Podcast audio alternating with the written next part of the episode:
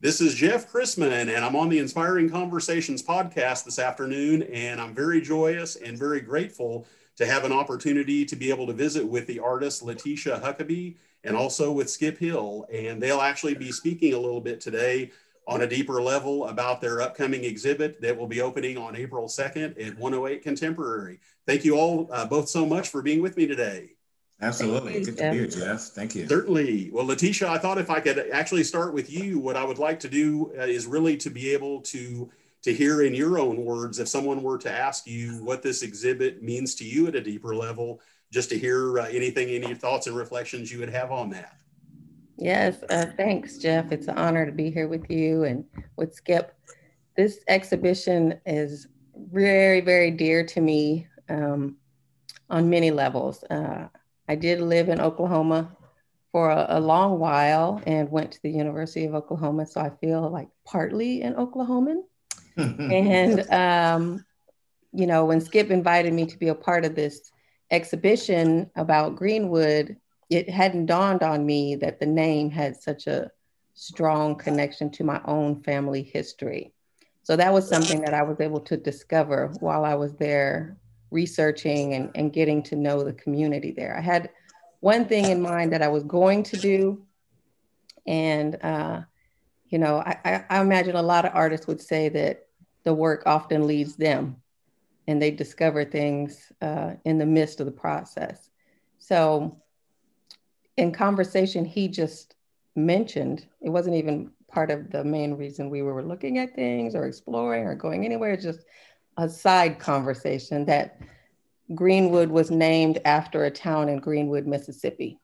And mm. my father, who is deceased now, was born and raised in Greenwood, Mississippi.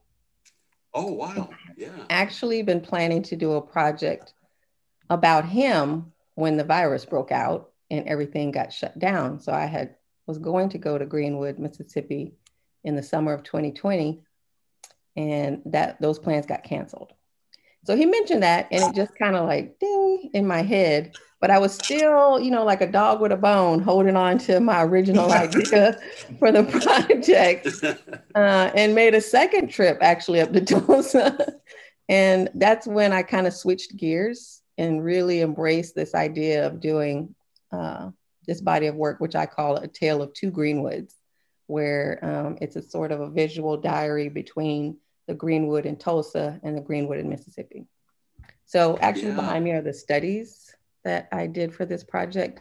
And they're diptychs, kind of like those bifold frames that people would put in their homes on a mantle.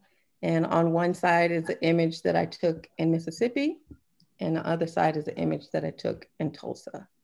Hmm. So there's this wonderful little uh, aesthetic and um, emotional connection between the two Greenwoods.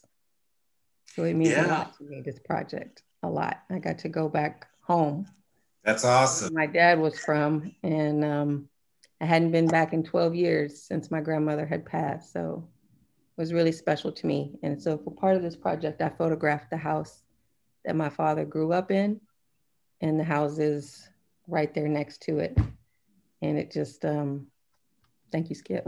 Yeah, you're welcome. Wow. Lovely. Lovely. Absolutely. And I was going to ask you just very briefly if there was if there was just anything, any surprises for you in terms of any realizations uh, after putting this, you know, putting this, putting your work together for this exhibit. You know, there was a couple surprises. The first one was um, I took my mom with me when I went to Mississippi, and we did kind of a road trip. And um, something about that road trip just triggered all these memories for her. They mm. met in um, at uh, Jackson State in Mississippi, and so she used to drive up these country roads up to where he was from. And something about being back on that road again, she started telling me things that I had had never heard about my wow. father. You know, things wow. like when he was in Vietnam, he sent her a cassette recorder so that they could record each other's voice, their voices and mail them back and forth.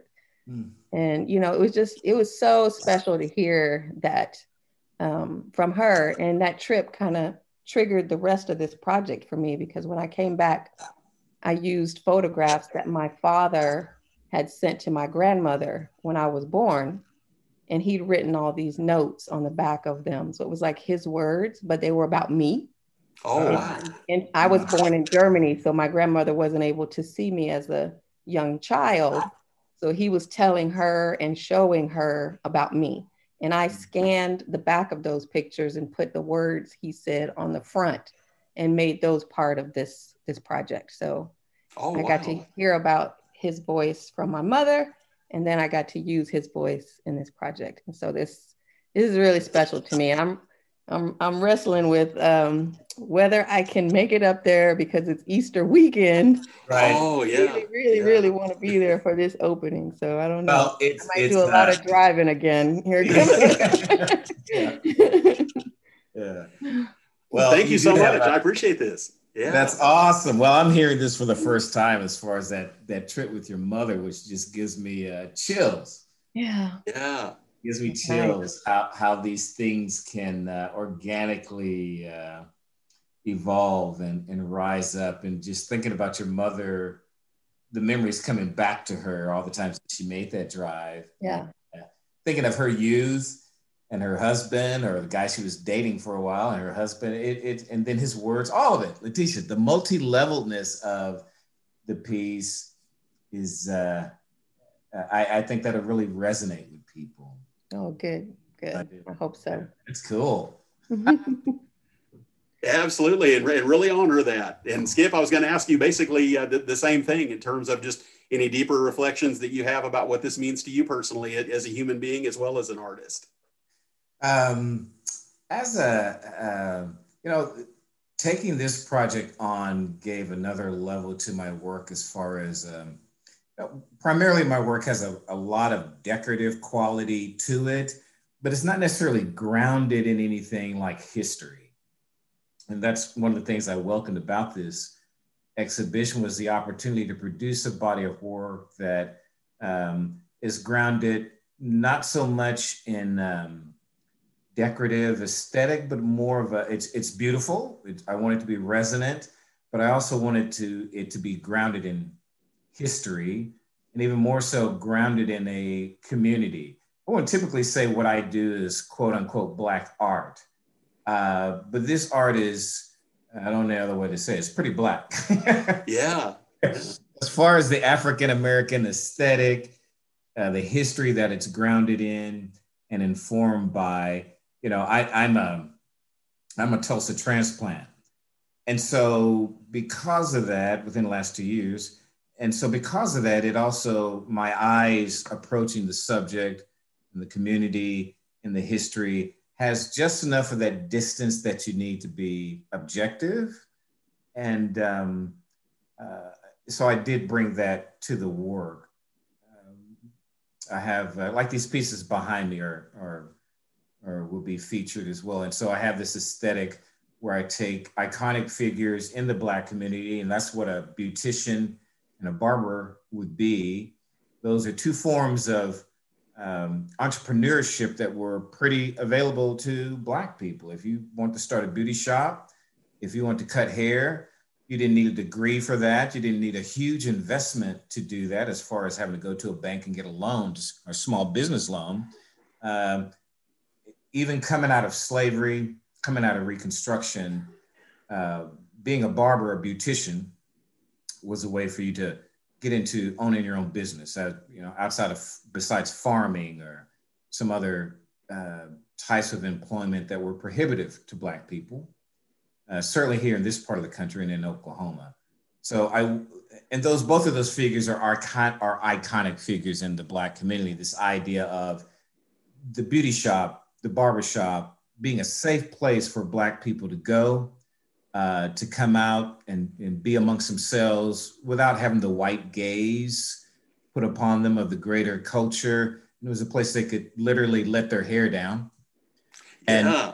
and, and, and, and, uh, you know, talk with each other, laugh with each other, get the news, debate, uh, talk about the news of the day without having to be guarded about what you said.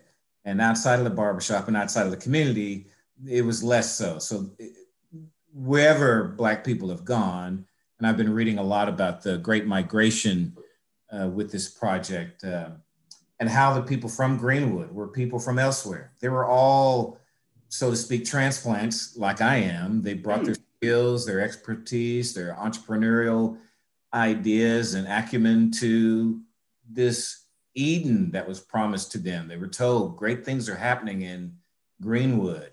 And it was a, a lot of people, I imagine, in places like Mississippi who thought, if I can just get there, you know, if, if we can just get there, I understand that you can buy land and actually own property and, and have real opportunities. And so, uh, but in the course of that, uh, they did exactly that.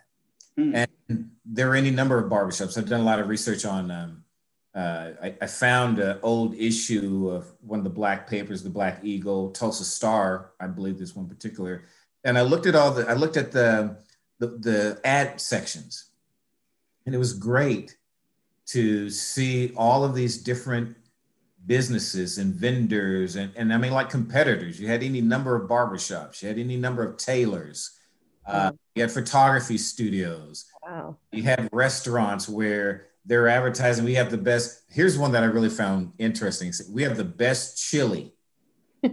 oh wow! Yeah. There's another one, black-owned restaurant cafe that made Mexican food. They said we've got the best Mexican food in. T-.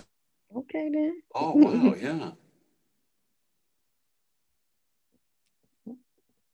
Different types of businesses uh, that were available to the community and that they created. So that was uh, that for me was um, huge. It, it, I, am a nut about history. I'm a geek about history, and uh, so for me, putting the work together allowed me to do a lot of research about the history. And as you know, you know, the race massacre wasn't uh, taught to you in high school. Wouldn't taught to me in high school. Oh yeah. yeah. Um, and so that was another big part of it was the research behind the history and I had the benefit of any number of native Tulsans who were very helpful in sharing what they knew and their own experiences.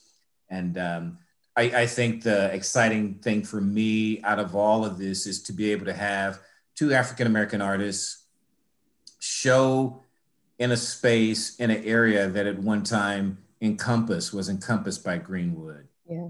And here you have a you have a daughter of Greenwood, Mississippi, participating in that. And then my folks are from uh, my father's family's from Alabama and Birmingham, and so you have these two children of the South who are now presenting beautiful artwork, contemporary artwork. Uh, we both have exhibited all over, and what a wonderful opportunity to be physically our art having an exhibition in the area that at one time was a, a crucial thoroughfare in North Tulsa, Greenwood. Exactly.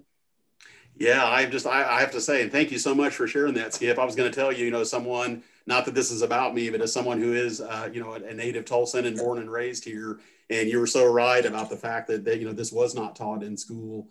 That I have such a deep reverence for uh, what you all are sharing and for this work that you have done, and and just these opportunities for people to be able to learn more about this, and and hopefully sparking more discussions and more awareness for people. I just, I just, I cannot say enough about how much reverence and respect I have for both of you as artists and human beings.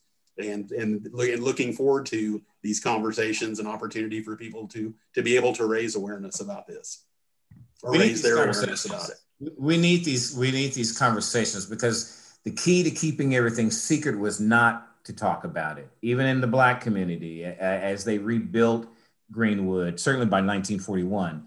But uh, the whispers, mm. think about the people who passed on without ever having an opportunity to share, black and white. Mm-hmm. You know? uh, there are any number of stories of white men who were teenagers and were a part of the destruction who, as they got older and on their deathbeds, mm-hmm. to reconcile what they did all those years ago and how it haunted them yeah. over the years. And so their children and grandchildren. Uh, there are conversations that we need to have if we are, in fact, and I pray that we do, going to go forward together as a people. Yeah, uh, it's crucial. We got to we got to talk. We got to have conversations. And I love and it. Art is and always has been a good way, uh, a good vehicle for doing that, whether it's in film or literature. Uh, and in our case, uh, with artwork, it's, it's always been a vehicle to do that.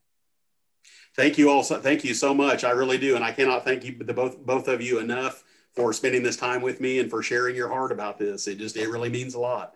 Thank you both so much. You're welcome. And be sure to come by and check out the show. My Soul Looks Back and Wonder, which is uh, based on an old gospel song, is the title of the show. It actually starts uh, April 3rd. April oh, 3rd. I apologize. Sorry about that. No, I want to be clear, clear on that. And it'll run through June. So there'll be plenty of opportunity to come and we'll have lots of programming through. And then Letitia actually will have an artist talk that uh, we're excited about. And so please, Jeff, get a chance to come by, bring someone. With you. Absolutely. Come check it out. Absolutely. Thank you both again. Appreciate it. Thank you.